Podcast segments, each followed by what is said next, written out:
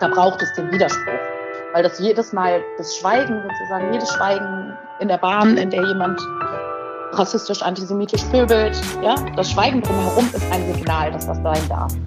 Moin, hallo und willkommen zurück zu The Fearless Culture Podcast, in dem es um all das geht, worüber wir viel nachdenken, was uns nachts nicht schlafen lässt, worüber wir aber viel zu wenig sprechen, weil wir uns davor fürchten. Hier nicht. Hier sprechen wir über das, wofür wir uns alle fürchten. Du, ich, wir alle zusammen, damit wir uns davon befreien können. Im Fearless Culture Podcast untersuchen wir, wie du eine Kultur erschaffst, in der mit Neugierde, Schaffensfreude, Kreativität, Spiel und Leichtigkeit Ziele erreicht und Leistungen garantiert werden können. Wir schauen uns an, was funktioniert, aber wir schauen uns auch ganz furchtlos die Schattenseiten an, die nämlich genau verhindern, dass es eine Fearless Culture gibt und gucken, ob es praxisorientierte Lösungswege gibt. Das mache ich, indem ich hier Leute einlade, die sich der Vier, der Furcht, der Angst schon gestellt haben, die genauer hinschauen oder hinhören oder bereits aktiv sind. Heute freue ich mich sehr, dass ich im Interview Elisa Maimuna Saar habe. Sie ist Mitarbeiterin von Basis und Woge in der und verantwortlich für das Projekt Amira, in dem es um Diskriminierung geht. Und zwar Diskriminierung wegen zugeschriebener Herkunft und Religion. Ich bin super gespannt. Wir kennen uns bis auf die fünf Minuten Vorgespräch nicht. Corona hat auch verhindert, dass wir uns persönlich treffen konnten. Und jetzt finde, freue ich mich riesig, Elisa Maimuna hier im Interview zu haben und äh, sage, Elisa, stell dich doch einfach den ZuhörerInnen noch einmal kurz vor und berichte, was wir noch über dich und das Projekt wissen müssen. Ja, ich freue mich auch. Vielen Dank für die Einladung. Äh, genau, Elisa Memunassar und ähm, im Projekt Amira, also ich bin nicht verantwortlich im Sinne der Projektleitung, aber verantwortlich für den Bereich Empowerment ähm, im Speziellen sozusagen innerhalb des Projektes. Und wir haben ein Team äh, mit mehreren BeraterInnen, die ähm, Betroffene von Diskriminierung beraten. Und ähm, ich fange mal mit der persönlichen Vorstellung vielleicht an, bevor ich noch mal ein bisschen zum Projekt erzähle. Gerne. Ähm, ich ich habe äh, Rechtswissenschaften und Ethnologie studiert ursprünglich und äh, während vor nach meinem Studium in unterschiedlichen Bereichen gejobbt und ähm, mich weiterqualifiziert und bin so in diesen Bereich Antidiskriminierung gekommen.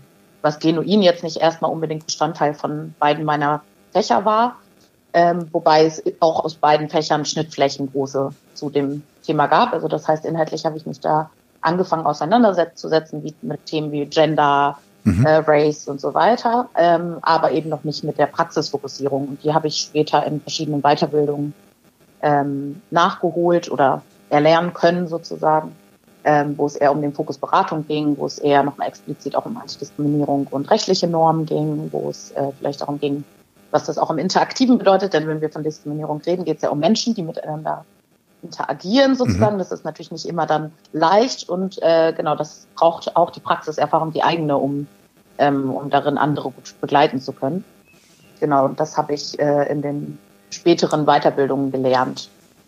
Und äh, gerade mache ich eine Ausbildung auch noch berufsbegleitend zur systemischen Therapie und Beratung, genau, die mich da drin sozusagen nochmal flankiert, aber auch andere Türen öffnet in andere Themenbereiche, die jetzt erstmal nicht notgedrungenerweise was mit Antidiskriminierung zu tun haben.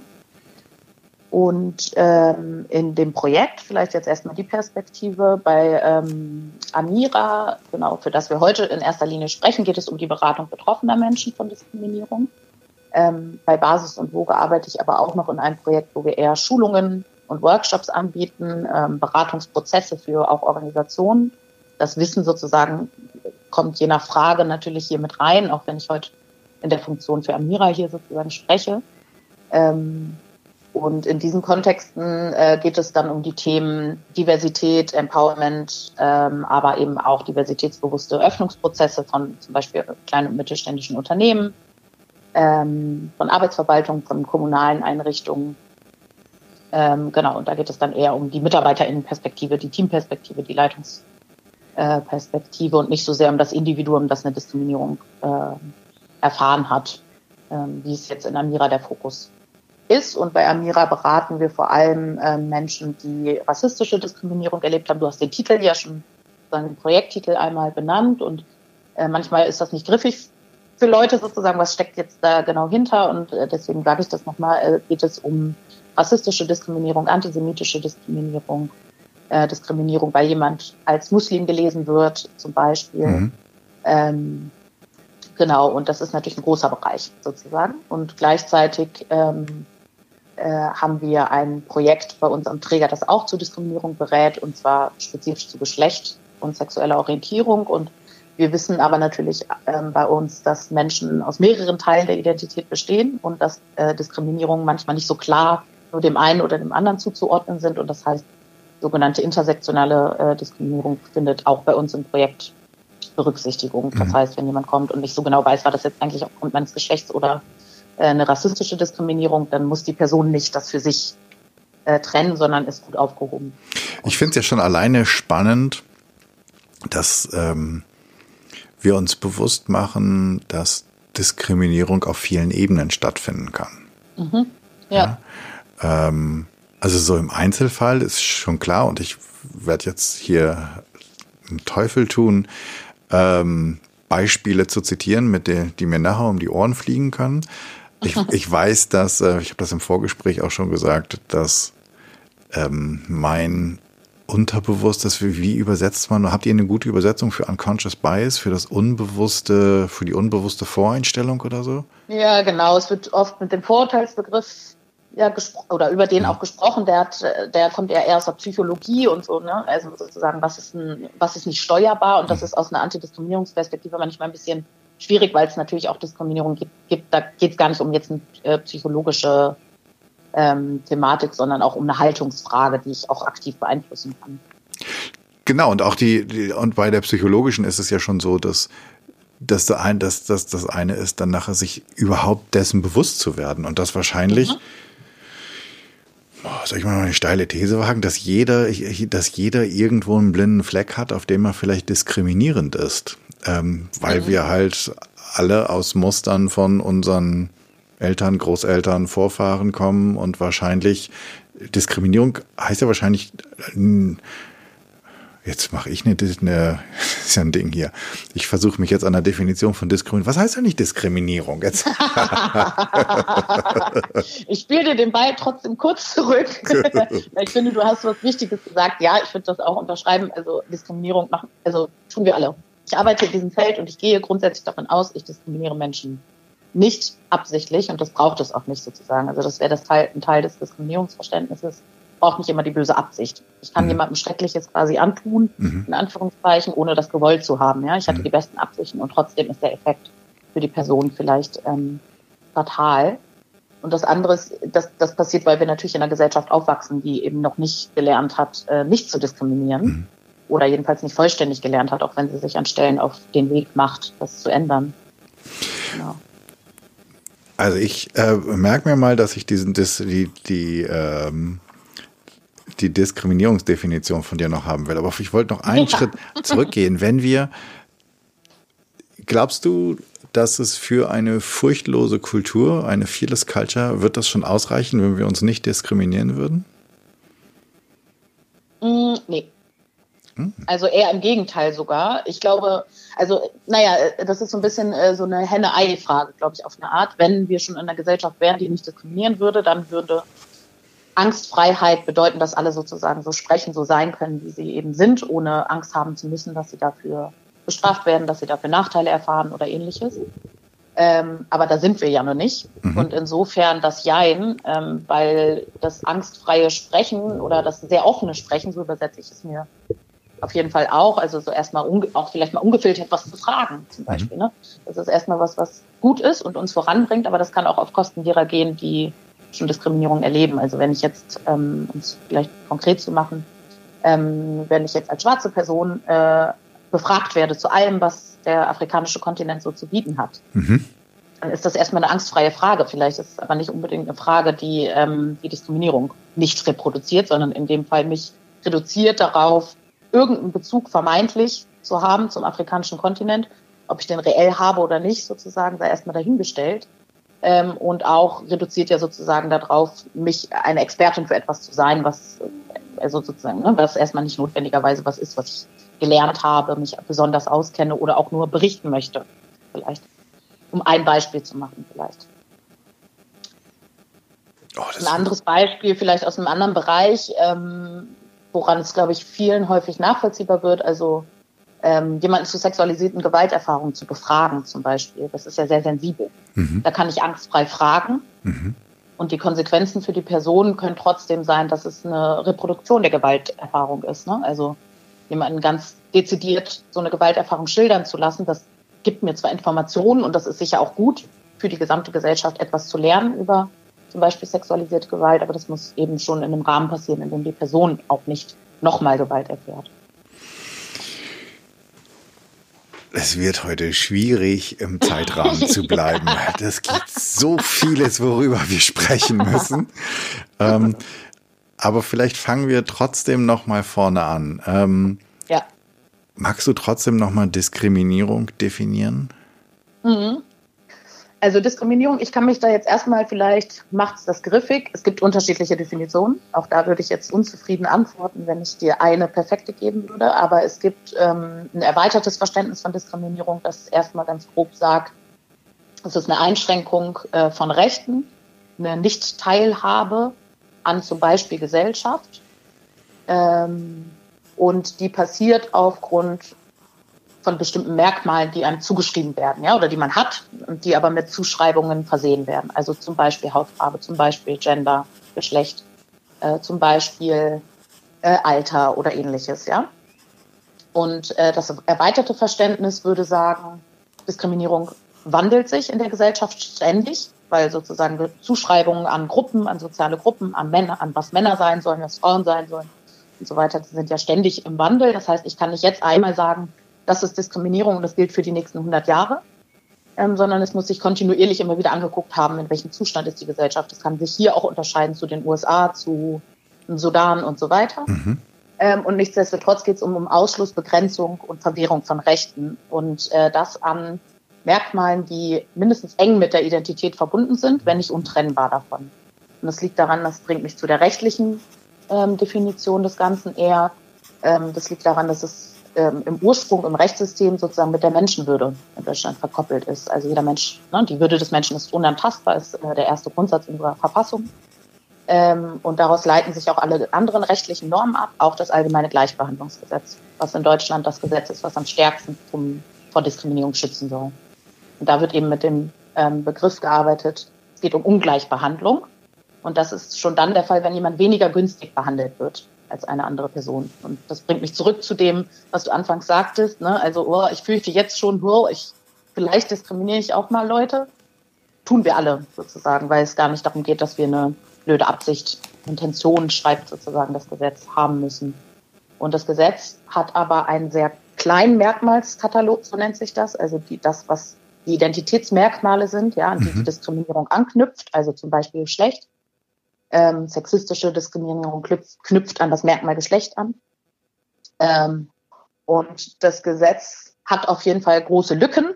Die muss ich jetzt nicht so ausbreiten, aber dennoch ist es sozusagen äh, etwas, das ein Fortschritt war, in Deutschland überhaupt eine solche Norm zu haben. Deutschland wollte das Gesetz nicht, ähm, hat es dann doch umgesetzt und in dem Gesetz wird aber nur Geschlecht, also Gender, ähm, sexuelle Orientierung beziehungsweise Identität Behinderung und das beinhaltet auch chronische Krankheit, Alter, sowohl das hohe als auch das junge äh, Lebensalter ähm, und äh, Religion beziehungsweise Weltanschauung. Ähm, als auch, jetzt habe ich, ah ja, genau, rassistische Diskriminierung, wobei im Gesetz leider noch von Rasse die Rede ist, sozusagen, äh, mhm. geschützt. Und da merkt man sozusagen, ne, auch, also auch die Gesetze sind natürlich noch nicht perfekt, aber sie sind erstmal ein Mittel, um Diskriminierung abzubauen. Und ähm, das ist unvollständig. Und wenn man gerade im deutschen Kontext guckt, fehlt vor allem soziale Herkunft als etwas, das alle Studien, alle Erfahrungen von Menschen nach, äh, nachweisen, sehr, sehr, sehr essentiell ist für Benachteiligung in ja. unserer Gesellschaft. Ähm, und das ist aber von dem Gesetz nicht geschützt. Und das gibt seit zehn Jahren die Forderung, das mit aufzunehmen, also den Merkmalskatalog zu erweitern ähm, aber derzeit ist das eben noch nicht Teil davon. genauso wenig Gewicht zum Beispiel. Und es gibt aus dem aktivistischen großen ähm, große Bewegungen von Menschen, die sich gegen Gewichtsdiskriminierung einsetzen, weil sie sagen, die ist genauso reell. Ob ich einen Job kriege als Vorarbeit, also als Chefin oder so, ne, das kann zum Beispiel auch am Gewicht hängen, aber das taucht auch im Gesetz nicht mhm. auf. Und da gibt's, da ist dann der Anspruch zwischen dieser erweiterten Definition, die sagt, ja, das ist eine Diskriminierung, auch wenn sie rechtlich nicht geschützt ist. Aufenthaltsstatus zum Beispiel auch nicht, ja. Also der Staat entscheidet ja politisch, möchten Menschen bestimmten Menschen eine Arbeitserlaubnis nicht erteilen. Mhm. Ja, das ist natürlich eine Beschränkung für sie qua Herkunft. Sie haben sich nicht ausgesucht, wo sie geboren werden. Ähm, und es ist eine Diskriminierung in dem Sinne. Das ist aber keine, die sie geltend machen können, sozusagen jetzt über das AGG. Okay, danke. Das ähm, hilft vielleicht in der Einordnung. Vielleicht hilft uns das auch im Gespräch immer wieder darauf zurückzukommen, ja. dass das oder an, an welchem Teil das Ganze dann ähm, diskriminierend ist. Ich mhm. finde das, ähm, und wahrscheinlich ist es so, dass wenn du als Zuhörerin Hand aufs Herz legst, dann wirst du zumindest bei mir so, und ich vermute, ne, das haben wir gerade gesagt, bei jedem anderen so, es gibt Situationen, wo man im Nachhinein, oder wo ich im Nachhinein dann so denke, so, uh, alter Schwede, wo kam der denn jetzt her? Ähm, also der Gedanke. Ähm, das ist ja, also ich, ich würde jetzt mal so aus dem, ja, aus dem, aus dem, aus meinem, meinem Coaching-Hintergrund ähm, und meinem Beratungshintergrund sagen, feier diesen Moment, weil dir ist etwas bewusst geworden, was dir vorher noch nicht bewusst geworden ist. Und damit kannst du in der Zukunft besser umgehen.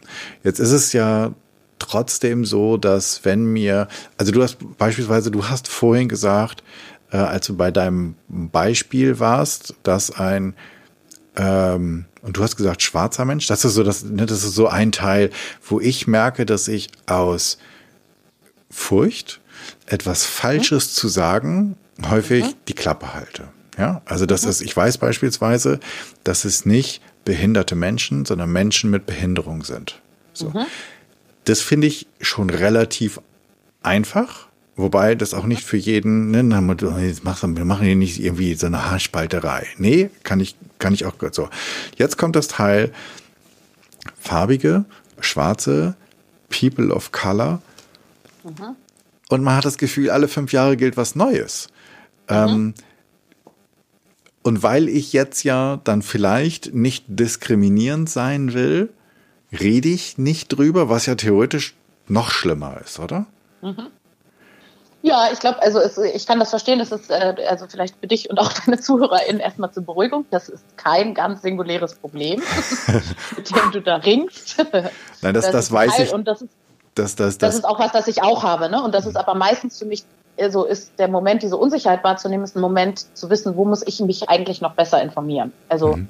in Bezug auf zum Beispiel, du hast das jetzt gesagt, Menschen mit Behinderung, ähm, merke ich an manchen Stellen, ah, da habe ich, äh, fehlt mir Wissen. Ich bin mhm. unsicher. Und dann ist das eigentlich ein guter Moment, um zu wissen, ah, okay, ich kann erstmal schauen, mhm. kann ich mir dieses Wissen irgendwie aneignen? Gibt es Personen, die dazu veröffentlicht haben? Und wir leben ja in einer luxuriösen Welt, in der das mit einem Klick meistens schon zu erledigen ist, sozusagen. Jawohl. Also dieses, dieses, das Argument, also zumindest von einem Großteil der Gesellschaft sozusagen, nehme ich das Argument nicht an, zu sagen, es gäbe keine Informationen und, und Menschen müssten aufklären. Das, glaube ich, lasse ich begrenzt zählen. Natürlich haben wir alle viel zu tun und so weiter, ne? das weiß ich ähm, ebenso. Aber äh, grundsätzlich erstmal gibt es eine Menge an Informationen, wo man das rausfinden kann. Und der zweite Tipp ist, ich würde mich dann daran richten, was Betroffene sagen. Also ich würde dann vielleicht ähm, gucken, welche Menschen sind denn aktiv, ja, zum Beispiel jetzt Menschen mit Behinderung, wo gibt es Selbstorganisierung ähm, von Personen und welche Sprache benutzen die, so wie ich das jetzt eben mit schwarzen Menschen gemacht habe, das ist ja im Moment des Lernkönnens, wenn ich es annehmen kann, sozusagen in der Situation. Mhm. Ähm, und natürlich äh, sind die Gruppen, über die wir reden, extrem groß und heterogen. Ja? Also wenn wir von Menschen mit Behinderung reden, dann reden wir ja von unglaublich vielen Menschen mit einer Diversität an, an Lebenssituationen. Ja? Ist das eine Person, die in, äh, äh, in ihrem Gen eingeschränkt ist oder ist das eine Person, die nicht sieht? Mhm. Ähm, also da gibt es ganz unterschiedliche Realitäten, die dann gemeint sind und äh, unterschiedliche Fragen, auf die ich bezeichne. Und du hast jetzt eben konkret People of Color, schwarze Menschen, ähm, benannt als Beispiel. Ich, äh, genau, farbiger als eine andere Person. Und genau, also erstmal, es gibt einen Wandel und das ist, das sind Errungenschaften von Kämpfen. Also diese Begriffe sind selbst, als Selbstbezeichnungen sind Errungenschaften von Kämpfen. Also negative Fremdzuschreibungen, ähm, wie das N-Wort, das ich jetzt nicht hm. wiederholen werde zum hm. Beispiel, ähm, die waren normal, die waren gängig und die mussten als problematisch sozusagen erstmal anerkannt werden, damit andere Begriffe das ersetzen können. Und so, ähm, so ist das in diesen Prozessen, dass sich leider weiterhin was wandeln wird und gleichzeitig lernen wir ja ständig neu unsere Sprache und verändert sich Sprache die ganze Zeit. Und ich glaube, es ist, also bevor man jetzt nichts mehr sagt, ähm, es lieber zu sagen und die eigene Unsicherheit mitzuteilen und dann zu fragen und dann aber auch sich darauf einzulassen, wenn jemand antwortet. Wenn ich danach dann kämpfe und festhalte an dem Begriff, ja, aber der, den mag ich halt lieber, ja, dann. Aber ich ähm, meine das doch nicht so.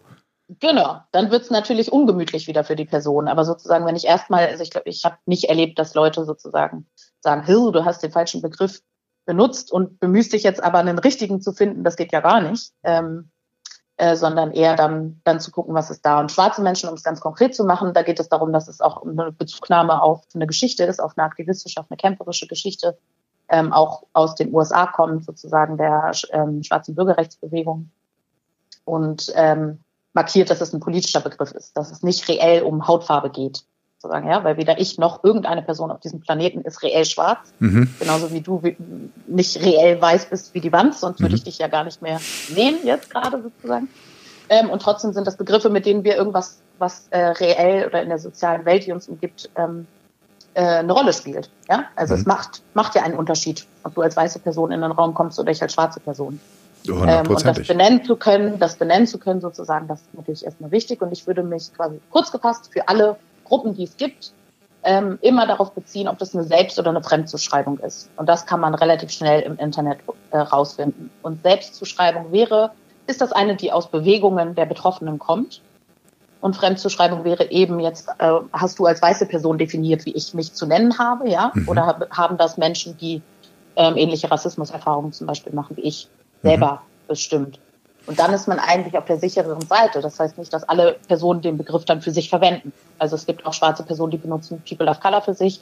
Es gibt People of Color, die nichts von dem Begriff People of Color wissen mhm. und sagen, ich bin Ausländer, ja. Also, mhm. aber sozusagen, ich würde von außen, wenn ich das Privileg habe, sozusagen nicht Teil dieser ähm, einer Gruppe, die marginalisiert bin, dann würde ich immer gucken, welche Begriffe verwendet die jeweilige Community. Also Fällt das schon in den Teil, für den Amira steht, Diskriminierung von Herkunft?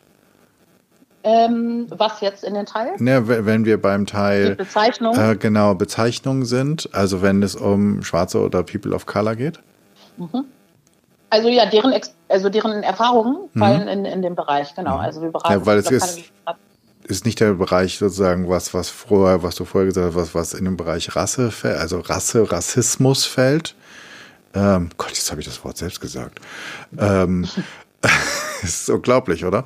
Ähm, sondern das ist, das ist das, was ihr unter Herkunft ähm, zusammenfasst. Genau, auch das Projekt hat sich ja entwickelt über die Zeit. Ne? Also mhm. sozusagen an dem Punkt, an dem es beantragt wurde, war in einem Diskurs auch noch ein anderes Sprechen ähm, und andere Sprache, Benennungen, Bezeichnungen und so weiter drin, als wir das jetzt äh, benutzen würden oder das hilfreich ist für Menschen, die uns aufsuchen wollen, zum Beispiel. Mhm. Ja, das ist immer, unser Ziel ist immer, wir müssen zugänglich sein für diejenigen, die ähm, unsere Beratung in Anspruch nehmen. Ähm, und die würden wahrscheinlich eher mit dem Begriff Rassismus als Überbegriff ähm, hantieren sozusagen und dann die ähnliche Erfahrungen darunter packen, wie man sie auch unter jetzt die Projektbeschreibung äh, fassen würde. Ja, also Herkunft zum Beispiel. Mhm. Ähm, aber Herkunft ist natürlich manchmal verkürzt. Also weil Herkunft, dann spielt vielleicht meine deutsche Herkunft keine Rolle, aber es geht darum, dass mir eine andere zugeschrieben wird, ja. Mhm. ja. Sag, und die Menschen, die zu euch kommen, die euren Rat suchen, ähm, und bleiben wir, bleiben wir erstmal beim, beim äh, Thema Herkunft oder beim mhm. Themenkomplex ähm, Herkunft. Das sind die, die ähm, betroffen sind oder sind das die, die ähm, Betroffene beispielsweise in ihrem Unternehmen oder in ihrer Organisation haben oder beides oder? Beides. Also es können sich sowohl auch Unterstützende, würden wir es jetzt zum Beispiel nennen, oder Beratungsstellen auch an uns wenden, die ähm, von Diskriminierung mitbekommen haben, ähm, das Interesse haben, Diskriminierung am eigenen Ort abzubauen. Wenn es jetzt in die Umsetzung von Maßnahmen geben würde, wäre eben das Projekt Migration Works, was ich eingangs kurz beschrieben habe, eher äh, zuständig, sozusagen Schulungen, Schulungsangebote, Konzepte zu entwickeln, um, um eine Organisation zu, gut zu begleiten, sozusagen. Es würde dann den Bereich Amira eher verlassen, weil wir da stärker fallbezogen arbeiten, sozusagen. Mhm. Also es müsste dann schon in der Organisation einen ganz konkreten Fall geben. Ja, also zum Beispiel Unternehmen XY wendet sich an uns und sagt, ah, wir haben hier eine Beschwerde von einer Mitarbeiterin, äh, die das Gefühl hat, sie wird rassistisch diskriminiert durch ihren Anleiter zum Beispiel. Und äh, wir wissen nicht genau, wie wir damit umgehen sollen, jetzt ganz konkret. Dann würden wir äh, auch als Samira dazu beraten, wenn es jetzt eher so abstrakt ist. Wir wollten uns schon immer mal mit dem Thema Diskriminierung äh, beschäftigen, dann wäre das eher in einem anderen Projekt. Mhm. Aber grundsätzlich sozusagen. Wenn ich jetzt, machen wir mal so ein, wahrscheinlich ich versuche es trotzdem. Also ich habe im Ansatz schon die, die Befürchtung, es klappt nicht pauschal, aber ich versuche es einfach mal. Mhm. Wenn ich jetzt, ähm, ich bin, was weiß ich, Abteilungsleiter, Gruppenleiter, Teamleiter, irgendwas und ich habe halt irgendwie so ein paar Leute, die ich versuche, äh, bestmöglich ihren Job machen zu lassen. Und ja. ich merke halt, da ich habe irgendjemanden, der sagen wir schlicht mal, nicht von hier kommt oder dessen Familie nicht ursprünglich hier unter einer Eiche geboren wurde. Und ähm, ich merke, da ist, da ist für mich latent Rassismus zu spüren. Was, mhm. was würde ich dann tun? Ich würde, glaube ich, als erstes, also wenn du das jetzt als, ich habe es so verstanden, nicht die Person, die es betrifft, nee, nee, genau. sondern als andere Person, dann würde ich als erstes fragen, ob die Person Unterstützung möchte und was sie sich wünscht. Das sozusagen, da brauche ich nicht mal eine Beratungsstelle involvieren oder so. Das geht auch von Mensch zu Mensch. Erstmal fragen, was ist denn bei der Person? Und das Jetzt. ist auch total wichtig in den Interventionen, also in allem, was du machst, mhm. weil in einem äh, Umfeld, in dem die Person vielleicht die einzige ist, ja, mit mhm. ihrer, mit ihrem biografischen Kontext, ähm, wird alles, was auf deine Intervention folgt, bei der Person landen. Die wird nicht sich rausziehen können. Und vielleicht hat die Person entschieden, ja, ich höre hier zwar jeden Tag rassistische Witze, aber diese Stelle ist die eine, die mich auf meiner Karriere, meinem individuellen Weg weiterbringen kann. Und ich will hier nichts riskieren. Ja, das ist etwas, das kann die Person für sich sehr gut entscheiden. Gleichzeitig als eine Person, die wiederum wie du unterstützend da ist oder das Umfeld mitprägt, ist das natürlich ein wichtiges Signal zu sagen, ich nehme das wahr, dass das hier passiert, ich finde das nicht gut. Kannst natürlich auch nach außen hin widersprechen, ja, und sagen, ey, den Witz zum Beispiel fand ich blöd oder verstehe nicht, warum du jetzt die Person immer wieder befragst mhm. äh, zu folgenden Themen oder sowas.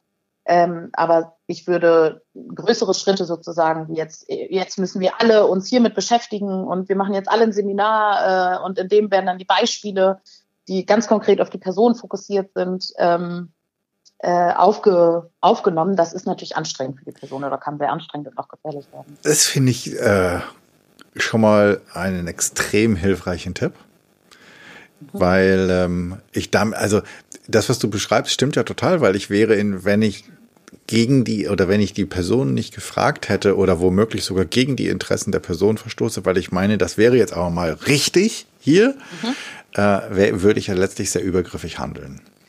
Ja. Ähm, und wahrscheinlich dieser Person mehr Schaden an ihrer Stelle, als wenn sie das von uns beiden erkannte Leid aber ertragen will und sagt, alles klar, da komme ich durch. Also von dem Idioten oder von der Idiotin, die ewig derselbe Witz. Ähm, ich mir fällt es ich, gut, dass mir keiner einfällt.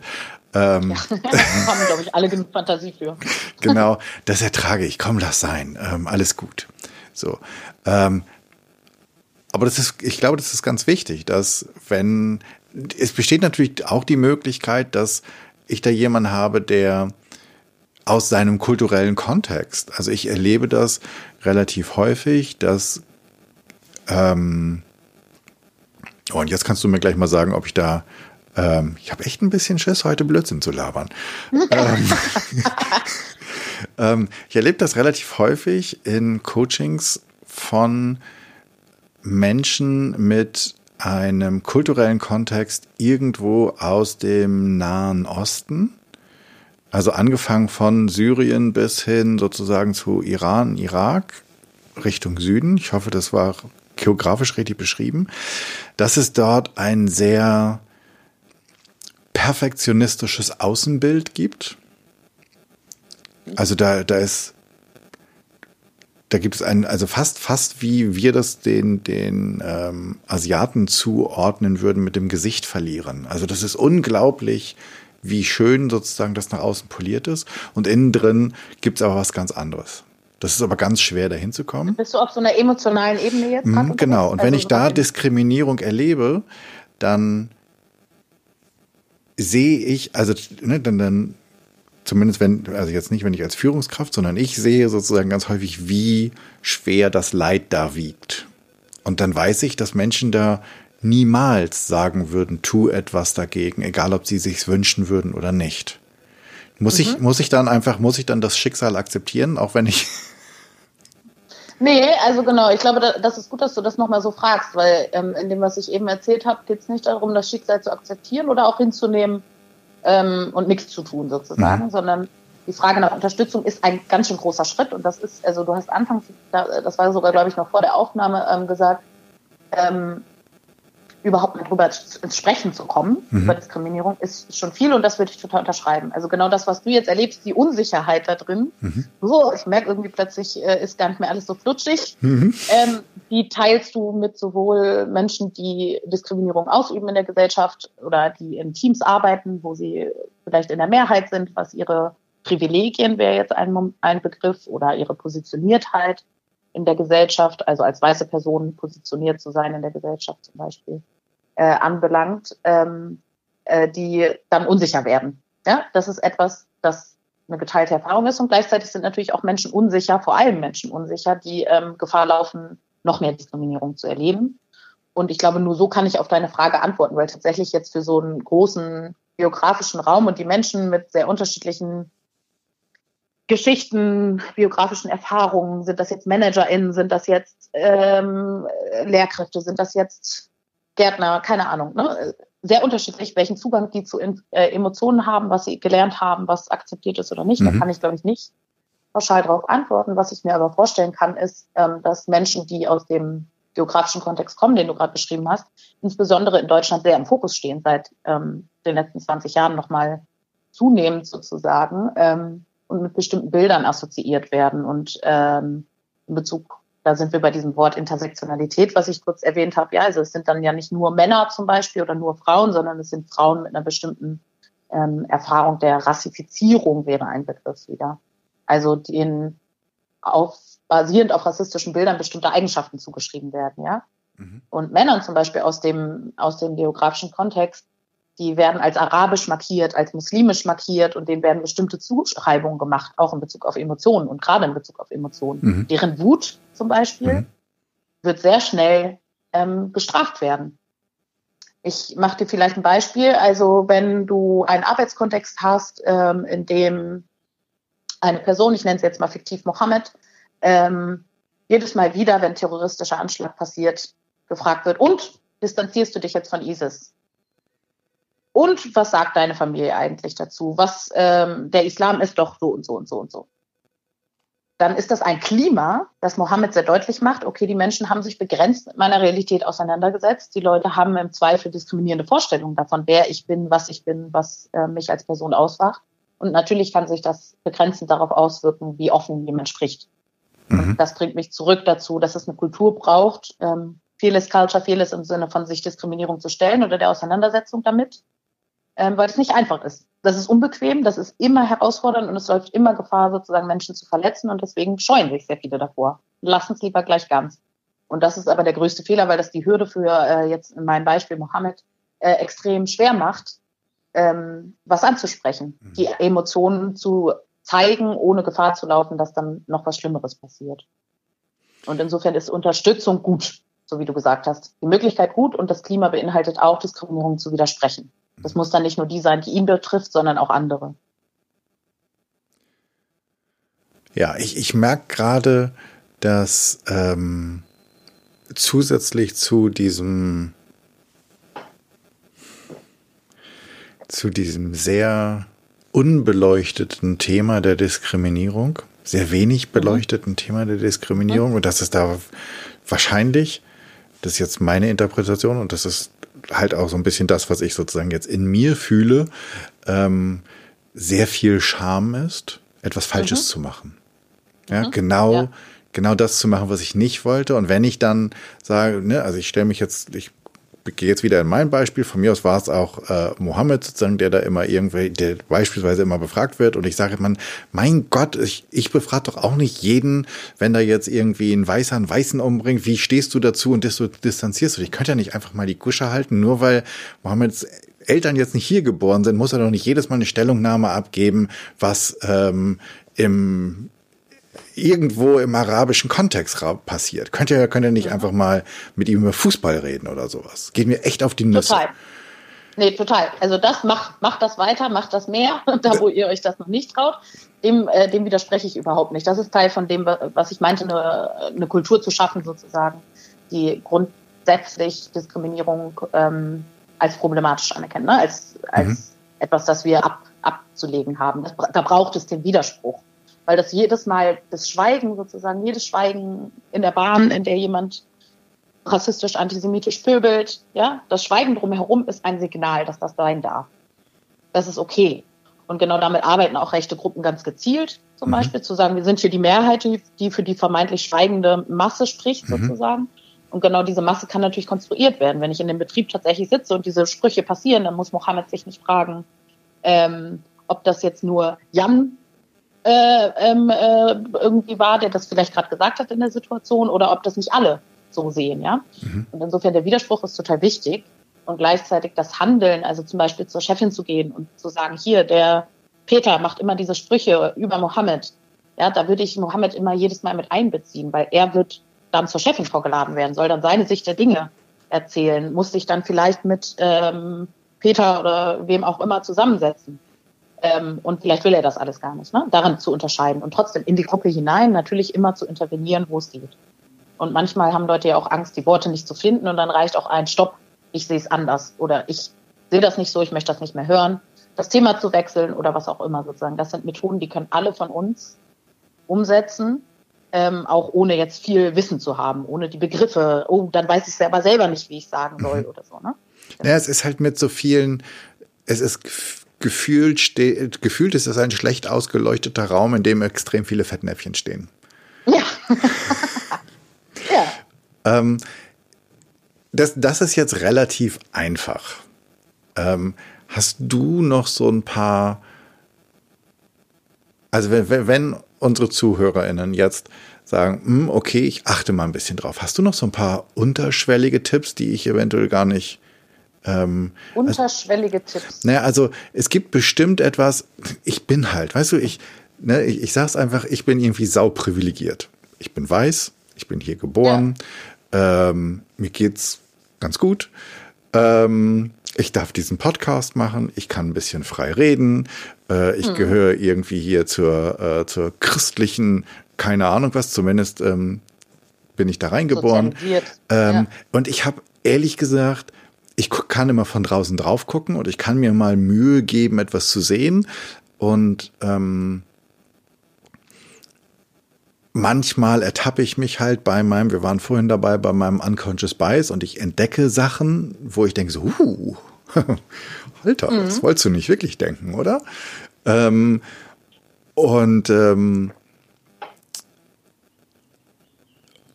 aber, aber mehr halt auch nicht. Und deswegen ist halt meine Frage, kannst du, kannst du mir und meinen privilegierten Kolleginnen und Kollegen ähm, mal so ein paar ähm, Sensoren äh, geben, also vielleicht so ein paar sensorische Tipps nach dem Motto, da könnt ihr mal mhm. hinspüren, ob ihr das und das hört? So sensorisch, also ich glaube sozusagen hinspüren ist, ist hat verschiedene Ebenen. Also einerseits das, was du jetzt gerade gemacht hast, die eigenen Unsicherheiten erstmal wahrnehmen. Ne? Das war ein Tipp von vorhin und mhm. dann mal nachschauen, wo kommt die eigentlich her, womit kann das vielleicht was zu tun haben und was sagen Leute denen gegenüber ich diese Unsicherheit gerade habe, denn selber dazu.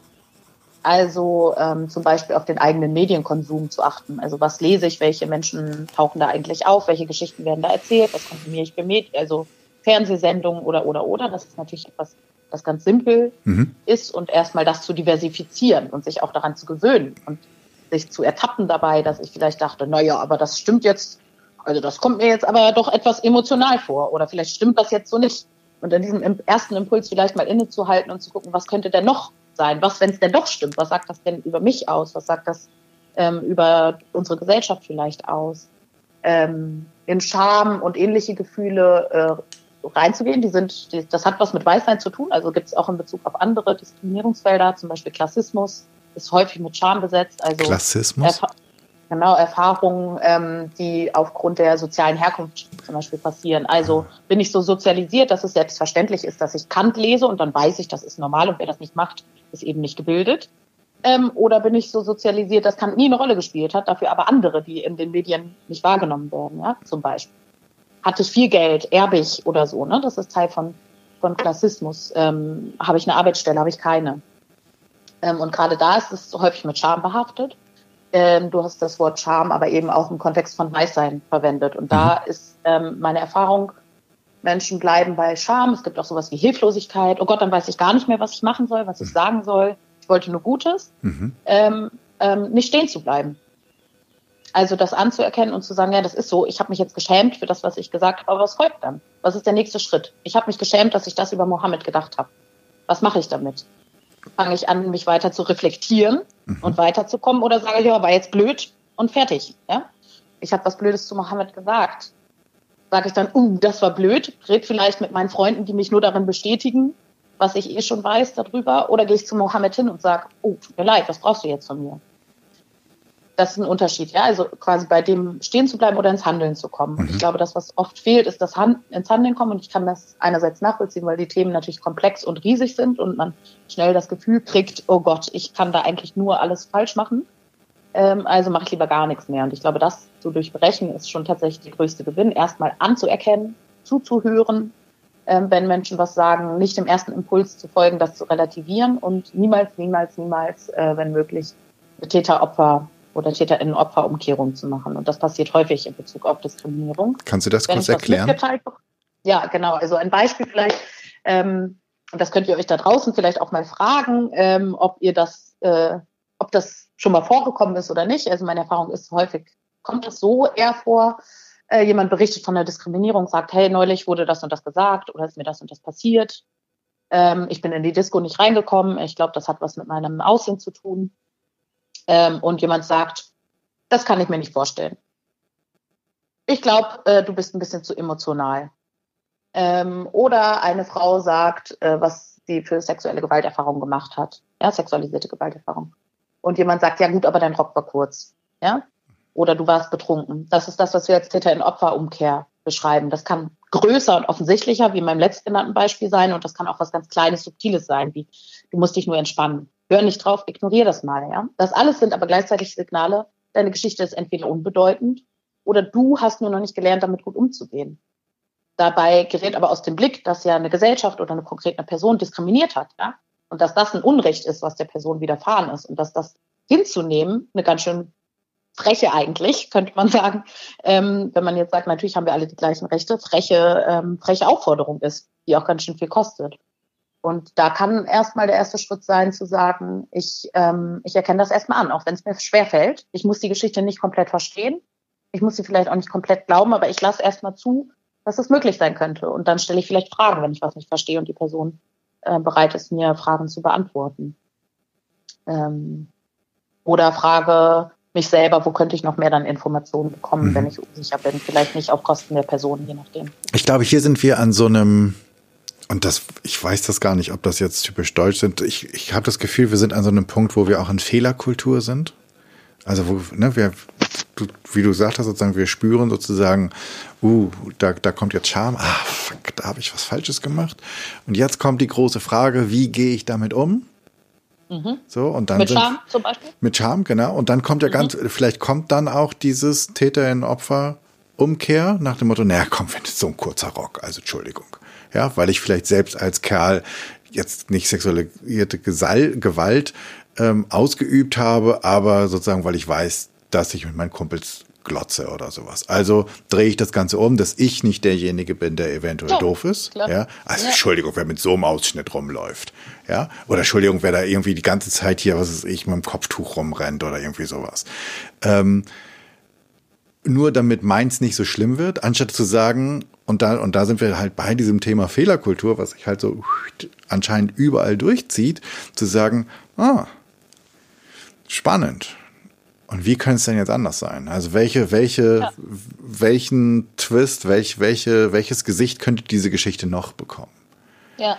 Dafür muss ich natürlich die Offenheit haben, dass ich mich hinstelle und sage so, ah, ich glaube, das war jetzt gerade großer Bockmist und ich habe noch gar keine Lösung dafür, wie es weitergeht.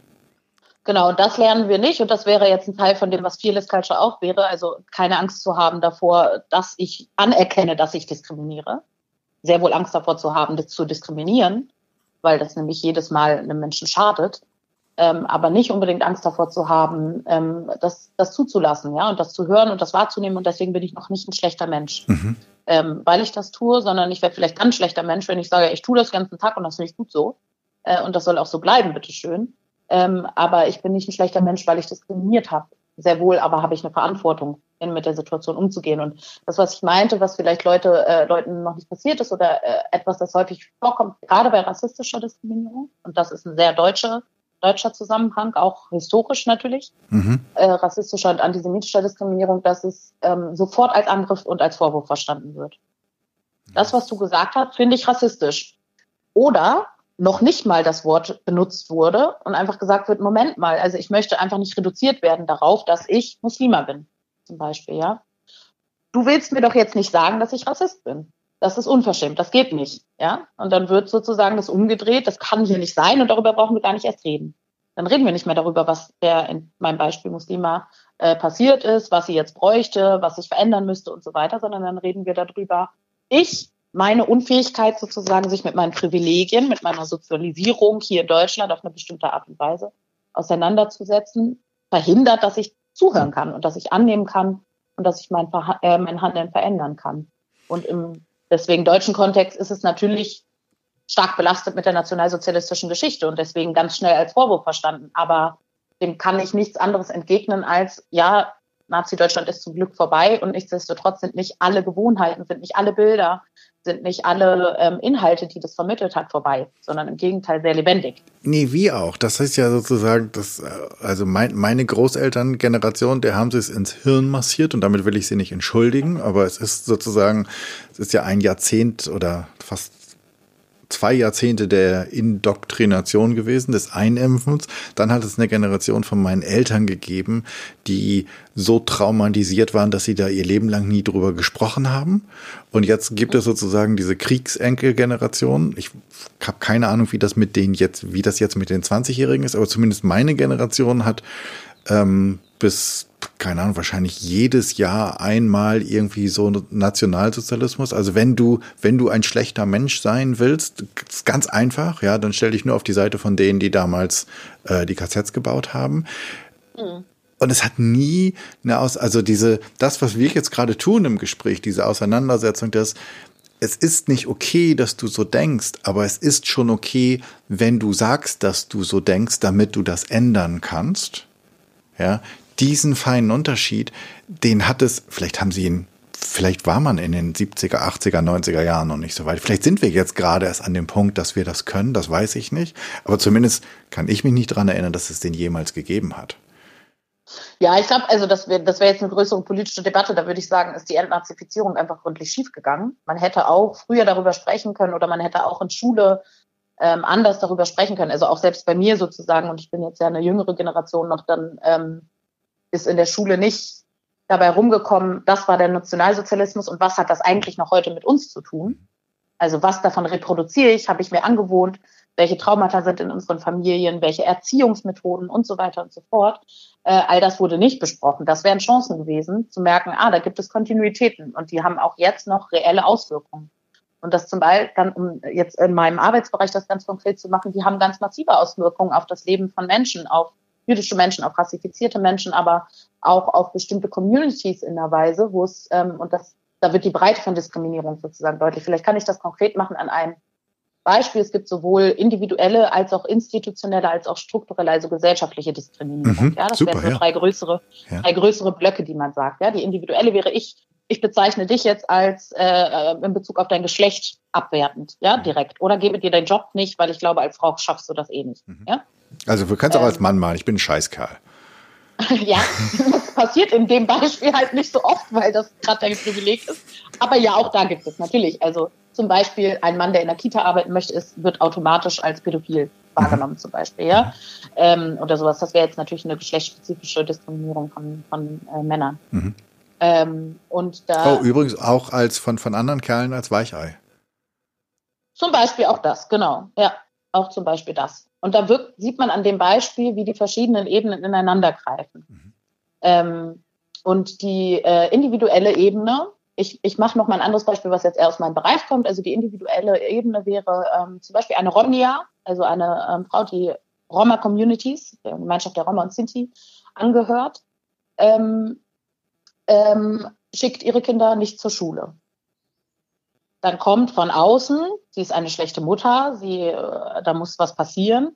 Und ähm, grundsätzlich natürlich, jedes Kind sollte zur Schule gehen. Ja, das stelle ich nicht in Frage. Und gleichzeitig, ähm, gleichzeitig werden ihre Gründe verschleiert, warum sie ein Misstrauen hat in deutsche Behörden, in deutsche Systeme. Und das ist historisch begründet. Gesellschaftliche Diskriminierungserfahrungen, ähm, strukturelle Diskriminierung, die auch institutionell sich reproduzieren. Institutionell wäre zum Beispiel, sie ähm, äh, wird auf der Straße, ja, sie ist unterwegs mit einer Familie, die, die, Polizei kontrolliert bestimmte Menschen häufiger, kontrolliert sie, weil sie sagt, ach, du bist bestimmt eine kriminelle Ausländerin, eine Bettelnde, die jetzt äh, hier nur, genau nur deswegen in Deutschland ist, um unsere bla bla bla bla bla, die äh, Zuschreibung kennen wir alle sozusagen.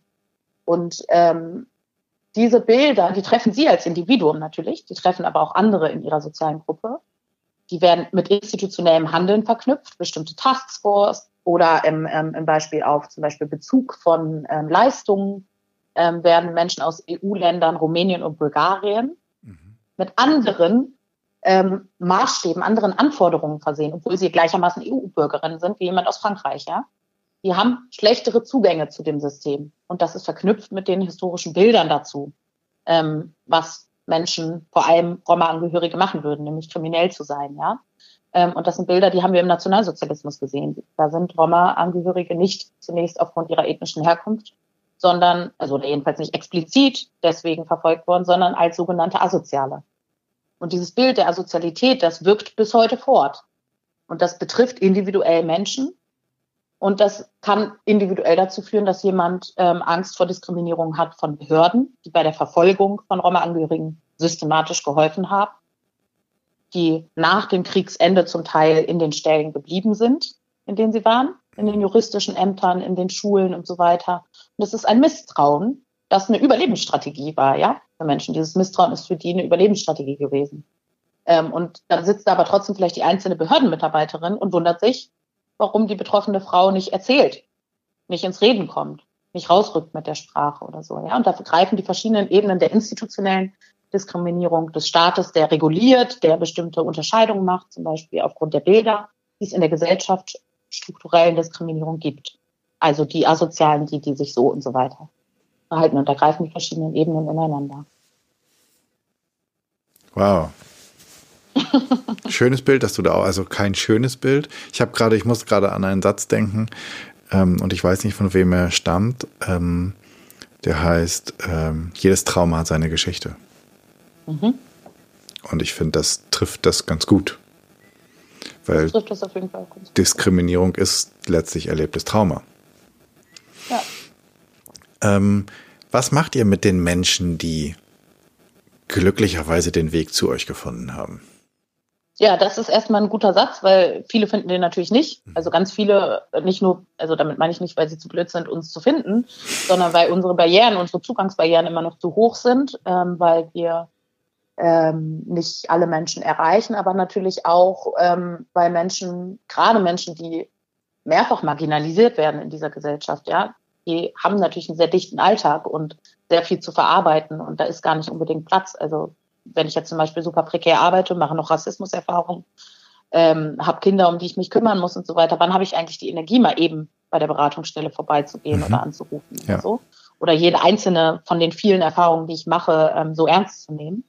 Ähm, deswegen, und alle Studien zeigen auch, dass die allerwenigsten Menschen sich überhaupt ähm, an Beratungsstellen wenden. Diejenigen, die ankommen, äh, glücklicherweise, ähm, sind mit sehr unterschiedlichen Bedarfen da. Und das ist schon mal der Kernpunkt der Beratung. Es gibt nicht den einen richtigen Weg für jede ratsuchende Person, ähm, sondern unser Ziel und unsere Aufgabe ist, mit der Person, also sie in eine Position zu versetzen, wieder handlungsfähiger zu sein oder es zu bleiben ähm, nach einer Diskriminierungserfahrung oder mehreren Diskriminierungserfahrungen. Und das kann sehr unterschiedlich laufen. Also es ist eine anliegenorientierte Beratung. Das heißt, ich sage nicht, oh, das, was Sie mir erzählt haben, klingt aber schlimm, da muss man jetzt das machen, sondern ich versuche herauszufinden, worum geht es der Person. Also um es konkret zu machen, eine Person kann sowohl sagen, in der Situation, die gleich ist von außen jetzt erstmal von Parametern, kann die eine Person sagen, ich habe den Job nicht bekommen aus rassistischen Gründen, aus, aufgrund rassistischer Diskriminierung. Ähm, das ist mir aber ein bisschen egal, weil ich will eh nicht irgendwo arbeiten, ähm, wo ein rassistisches Umfeld mit mir arbeitet. Mhm. Ähm, was mich aber viel mehr stresst, sind die Blicke in der U-Bahn. Und damit kann ich irgendwie nicht umgehen, dass ich jedes Mal komisch angeguckt werde, dass der Platz neben mir immer frei bleibt, ja. Das mag für diese Person total das Problem sein. Eine andere Person würde sagen, diese Blicke sind mir doch wurscht, ähm, sollen die doch gucken, wie sie wollen. Die Leute, mit denen habe ich nichts zu tun, aber mein Arbeitsplatz, den mhm. ich nicht bekommen habe, das ist massiv einschneidend für mein Leben, ja. Und das ist die, die gleiche Situation mehr oder weniger und trotzdem brauchen die Personen dann in der Beratung was Unterschiedliches. Ähm, und das rauszufinden, ist sozusagen erstmal das Ziel. Worum geht es? Was braucht die Person? Geht es um ähm, psychosoziale Stabilisierung, Begleitung? Das wäre etwas, das wir machen können. Geht es darum, rechtliche Schritte einzuleiten und zu begleiten? Das ist etwas, das wir machen könnten. Geht es vielleicht auch um eine Öffentlichkeit? Äh, Arbeit äh, geht es darum, ein Vermittlungsgespräch zu begleiten, also zum Beispiel ähm, zu sagen, Mensch, mein Chef, der versteht das irgendwie nicht, was ich sage, der handelt nicht, äh, aber grundsätzlich mag ich den und möchte ich auch da gerne weiterarbeiten, ja. Dann geht es vielleicht darum, ein Gespräch zu moderieren, zu begleiten, ähm, manchmal geht es um Beschwerdebriefe äh, als eine Intervention, ist der Begriff, den wir dafür verwenden, ähm, in einer Situation. Das sind dann Briefe, die ihr äh, wirklich abschickt oder die die Person nur, genau. nur schreibt, um alleine. Wäre auch eine Methode. Das ist auch eine Methode, aber sozusagen jetzt, es geht auch ums Außen, ja. Mhm. Also, oder eine Bitte um Stellungnahme, wenn mhm. es also wie gesagt, erinnere dich daran, äh, es ist ja nicht immer alles absichtlich. Mhm, ja? Mhm. Und es kann sein, eine Institution hat irgendwie eine Dienstanweisung erstellt, die eigentlich diskriminierend ist, hat es aber gar nicht gemerkt. Und dann wendet sich eine ratsuchende Person an mich und sagt, hm, ich merke irgendwie, das passt nicht, weil die haben hier gesagt, Kopfbedeckungen sind verboten im Fitnessstudio, ja. Ähm, oder die sind verboten ähm, bei mir auf der Arbeit. Das ist erstmal abstrakt Kopfbedeckungen. Ne? Ja. Und die treffen, das trifft Menschen unterschiedlich. Klar kann ich meine Cappy zu Hause lassen. Ja, auf der Arbeit muss ich nicht unbedingt tragen, auch wenn es mir stylisch vielleicht irgendwie nicht so reinpasst in den ja. Kram. Aber die, ähm, das, die, diese Dienstanweisung trifft mich nicht in einem Grundrecht, nämlich dem Grundrecht auf freie Religionsausübung. Und da trifft sie dann die, die betroffenen Menschen sehr unterschiedlich in der Qualität. Und auch das ist eine Diskriminierung, eine sogenannte mittelbare Diskriminierung. Da hat niemand gesagt, wir wollen jetzt alle Musliminnen und alle jüdischen Menschen, die Kippa tragen, äh, diskriminieren, ähm, oder Six Turban und trotzdem ist das der Effekt. Ja? Mhm. Ähm, und dann muss ich diese Dienstanweisung überarbeiten. Und da braucht es dann nicht was Schlimmes. Wir kommen als schlimme Beratungsstelle, die sagt, na, na, ihr seid aber der äh, allerfürchterlichste Betrieb überhaupt, sondern dann geht es darum, nach Lösungen zu suchen.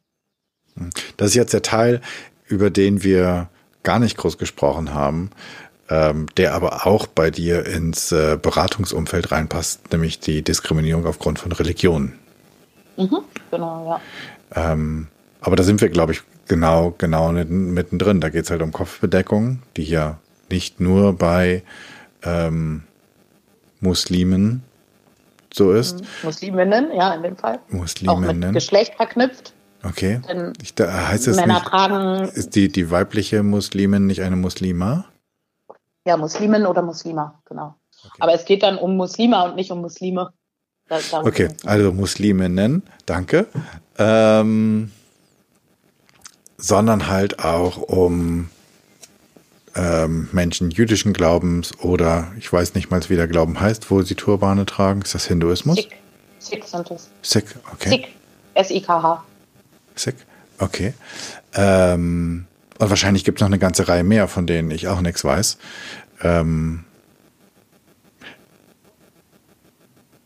Und da helft ihr dann, ich finde das eigentlich ganz schön, dass sozusagen gar nicht so sehr beraten, sondern vielleicht eher helfen, ähm, Unternehmen oder Institutionen ähm, in ihrem in ihren Handlungen und in ihren Anweisungen weniger diskriminierend zu sein und sie eventuell erstmal darauf genau. aufmerksam zu machen. Genau. Also in dem Fall halt fallbezogen, ne? Und wenn das der Wunsch, dem Wunsch der ratsuchenden Person entspricht. Es kann auch sein, dass die gleiche Person sagt, ich brauche Empowerment-Workshops für mich.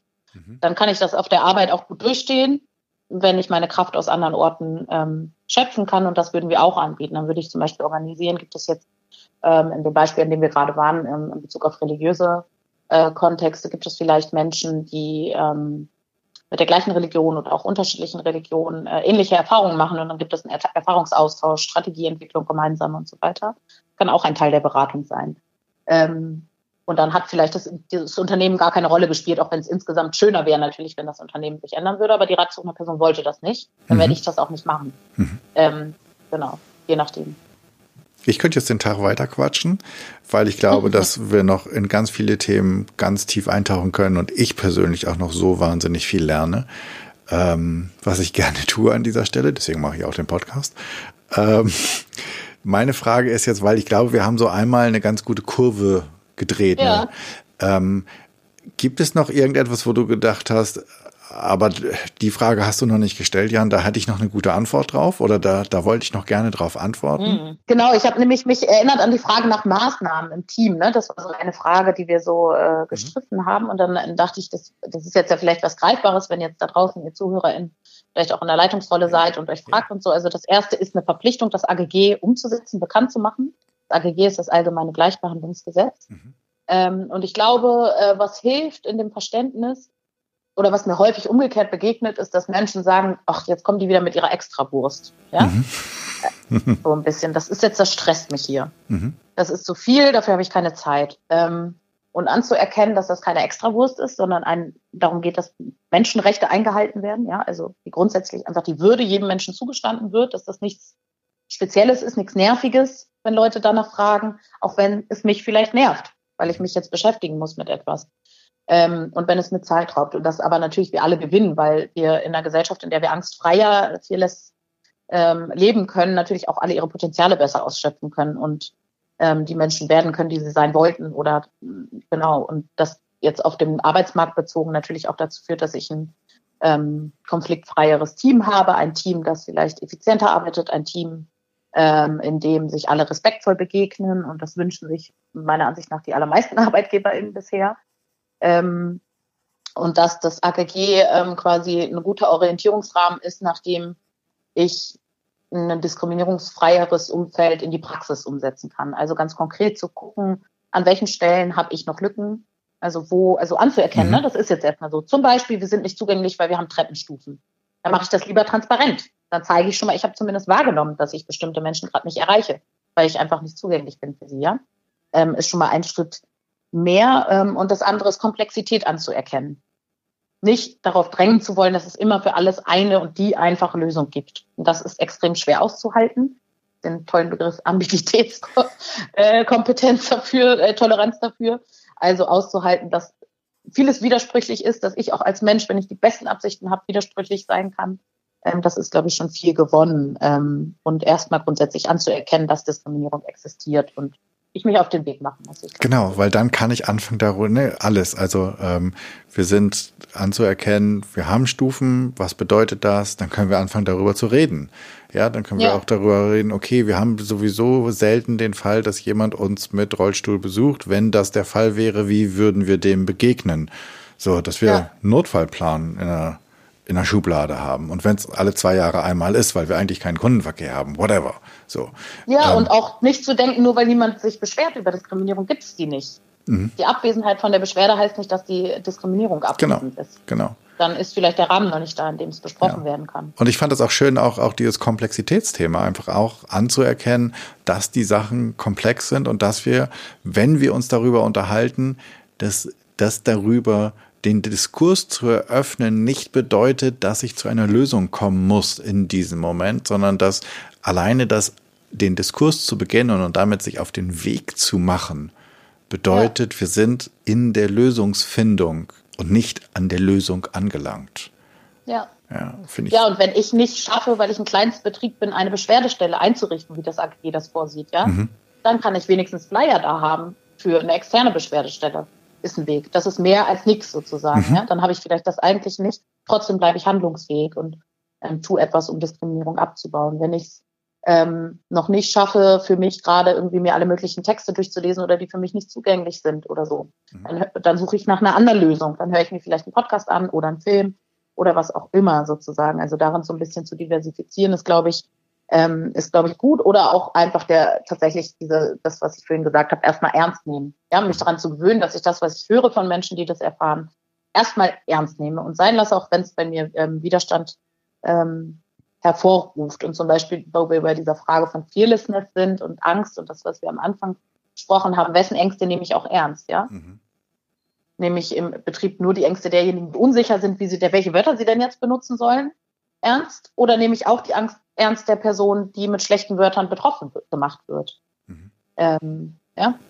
Ja, das hat immer, ich, also in, in, aus meiner Perspektive oder in, in meinen Augen, hat das ganz viel mit dem Thema Empathie zu tun. Und inwieweit mhm. kann ich mich in etwas hineinversetzen? Und das ist sau schwer, ja, was ich nicht erlebt habe.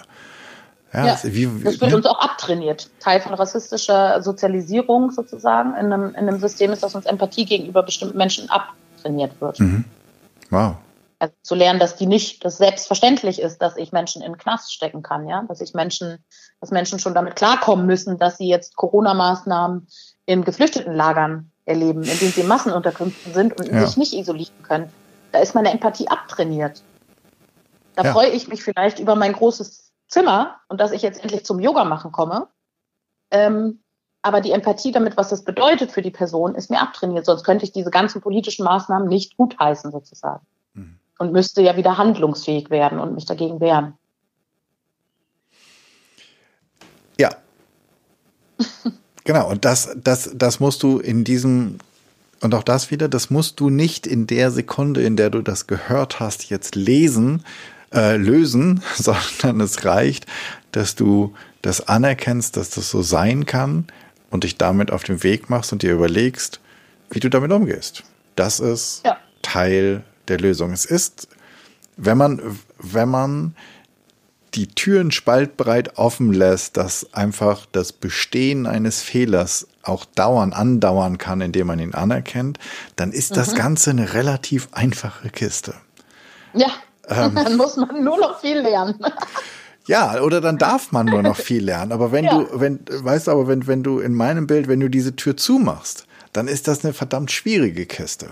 Weil dann ja muss die Lösung, und ich finde, da sind wir ja ganz häufig, weil dir, da musst, dann musst du von diesem Punkt, ich hab's gesehen, zu es ist gelöst, ja gleich kommen.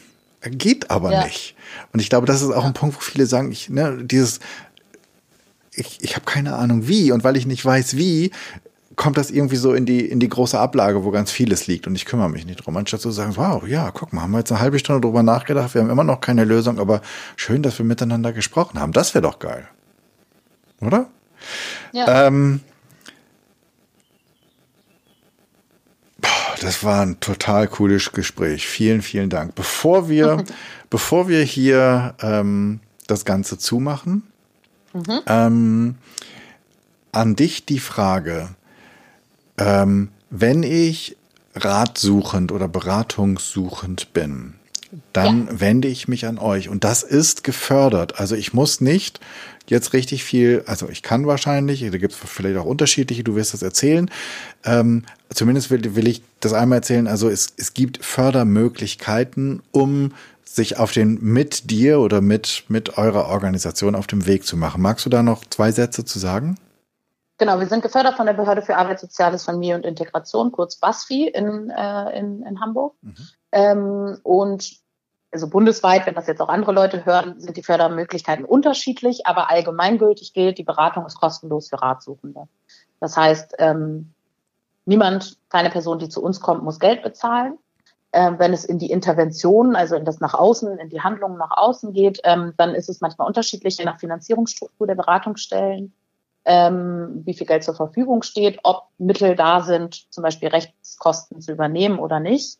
Ähm, mhm. für, für Rechtsmittel, in unserem Fall ähm, haben wir sozusagen die Maßgabe, wir haben jetzt nicht unendlich Geld, aber wir haben die Maßgabe, keine rechtliche Intervention soll daran scheitern, dass die ratsuchende Person kein Geld hat. Ähm, dafür. Und das heißt, entweder gibt es über Prozesskostenhilfe oder dass die Person eine Rechtsschutzversicherung hat oder dass wir doch ein paar Mittel haben oder wir das anders einwerben.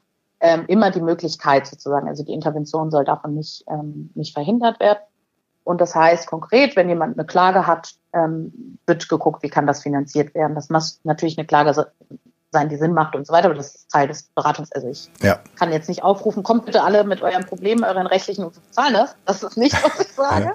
Ähm, sondern aus dem Fall heraus, was wird gebraucht, was ist möglich. Ähm, genau. Okay. Wo finde ich dich? Also wie trete ich mit, mit dir, mit der Organisation in Kontakt? Mhm. Also entweder über die Homepage basis und woge.de, ähm, da muss man sich dann aber durchklicken. Wir haben genau deswegen, weil es zugänglich ja für manche Leute ist, auch noch eine extra Homepage nur für das Projekt oder die Antidiskriminierungsberatungsprojekte gemacht und die ist adb-hamburg.de. Ähm, und da sind auch alle weiteren Kontaktinformationen, also jeweils die dienstlichen Nummern beziehungsweise E-Mail-Adressen, ähm, da unter denen wir zu erreichen sind. Und ganz konkret, äh, in not times of Corona, whenever, wann auch immer. Das dann wieder sein wird, haben wir auch eine offene Beratungszeit immer zwischen 10 und 13 Uhr am Dienstag im Steindamm 11. Okay. Ähm, Findet ihr alles in den Show Notes des Podcasts? Ähm, bist du irgendwie auf irgendwelchen ähm, Netzwerken oder in irgendwelchen äh, virtuellen Netzwerken aktiv, dass man dich da finden kann? Twitter, LinkedIn, Xing oder irgendwie sowas? Ich bin äh, ein bisschen antigenerational, äh, nicht so die große Freundin davon tatsächlich, aber äh, Amira ist jetzt seit kurzem auf Facebook auch zu finden. Ah. Also es hat auch was mit Mitteln zu tun, natürlich. Ne? Also man muss Social Media, dass diejenigen, die sich kennen, wissen, dass das viel Zeit in Anspruch nimmt und da wir eh knappe Ressourcen haben, ist das jetzt nicht die Hauptaufgabe, die wir sozusagen bewältigen, aber bei Facebook sind wir jetzt zu finden. Und ähm, genau, da unter dem ADB Hamburg Stichwort auch wieder. Ja. Okay, auch das packen wir in die Show Notes. Dann weißt du ja, dass ähm, zum Ende des Podcasts gibt es immer diese drei Fragen. Mhm. Ähm, wenn ich eine Bühne hätte, und ich würde mhm. dich bitten, einladen zu sprechen vor 100 Leuten. Zweigeteilte mhm. Frage. Worüber möchtest du sprechen und vor wem möchtest du sprechen? Worüber und vor wem? Worüber, also jetzt gerade ganz konkret, glaube ich, äh, hätte ich Lust, über Visionen zu sprechen einerseits, also weil das manchmal zu, kur zu kurz kommt sozusagen. Also die Auseinandersetzung mit Diskriminierung ist ja kräfteraubend mhm. und lenkt ab von eigentlichen Aufgaben, die Menschen so im Leben zu bewältigen haben.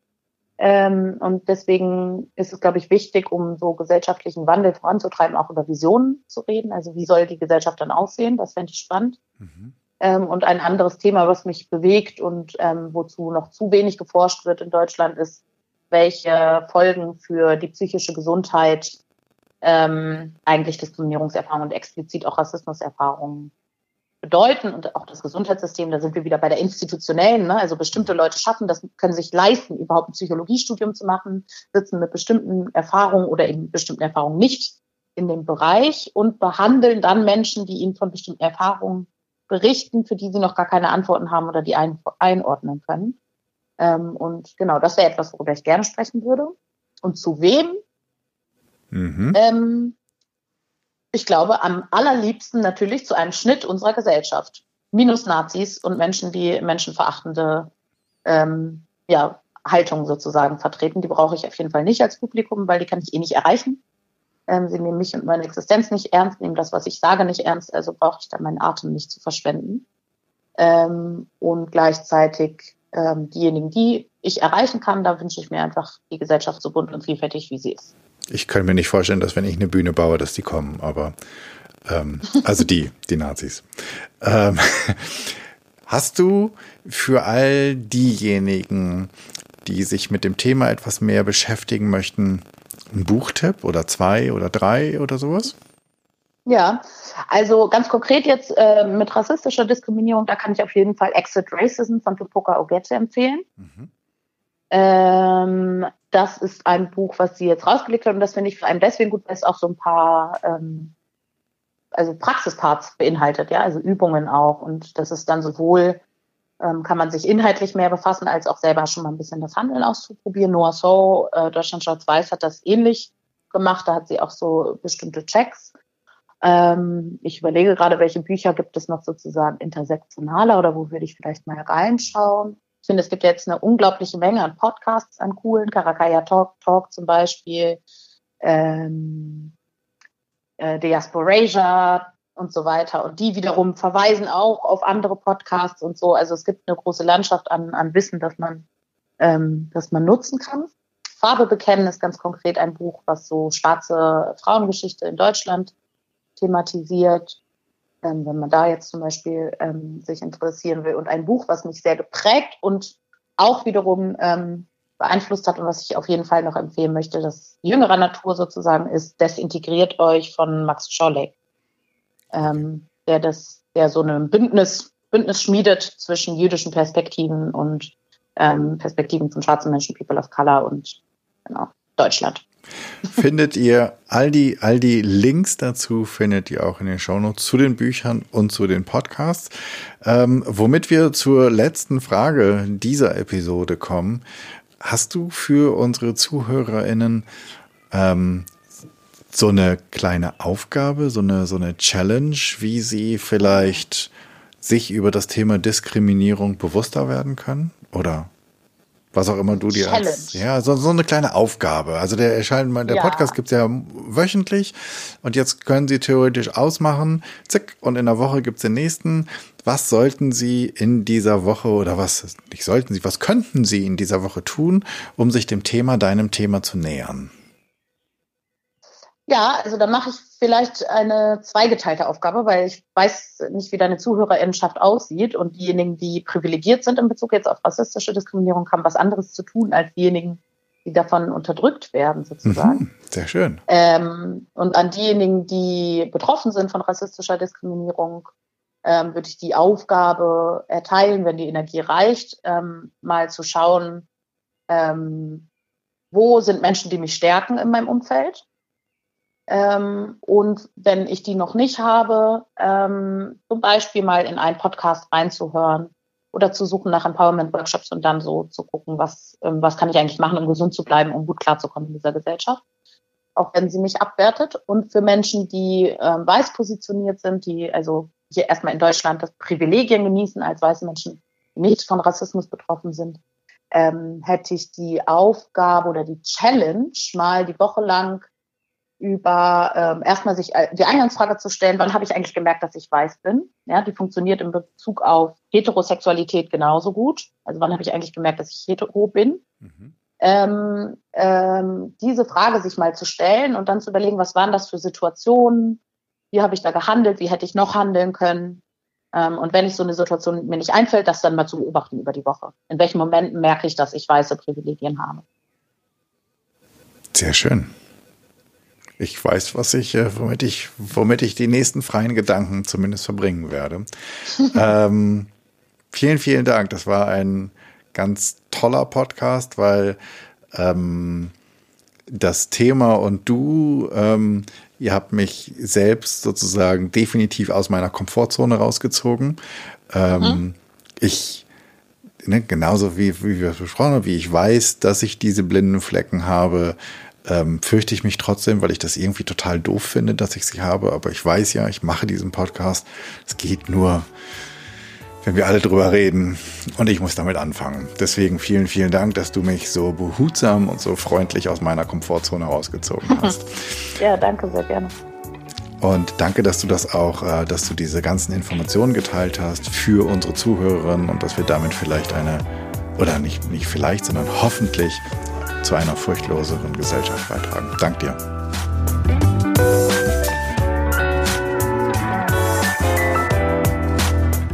Das war's. Ich würde sagen, Elisa Maimune hat mich an der einen oder anderen Stelle auch ganz schön aus der Komfortzone geholt.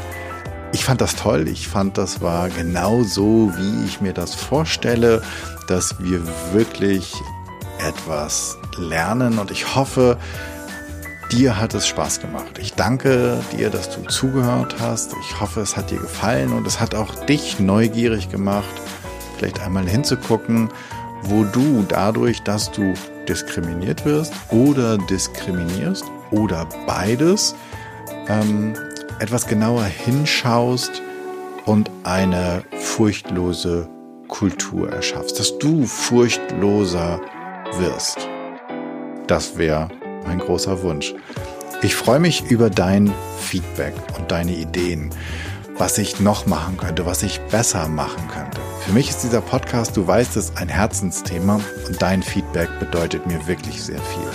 Wenn du ein Thema hast, von dem du meinst, das müsste mal besprochen werden und du bist eine gute Ansprechpartnerin oder du kennst eine oder einen, dann schreib mir doch bitte an podcast.janschleifer.com. Abonniere den Podcast auf iTunes, Spotify, Stitcher oder wo immer du Podcast hörst.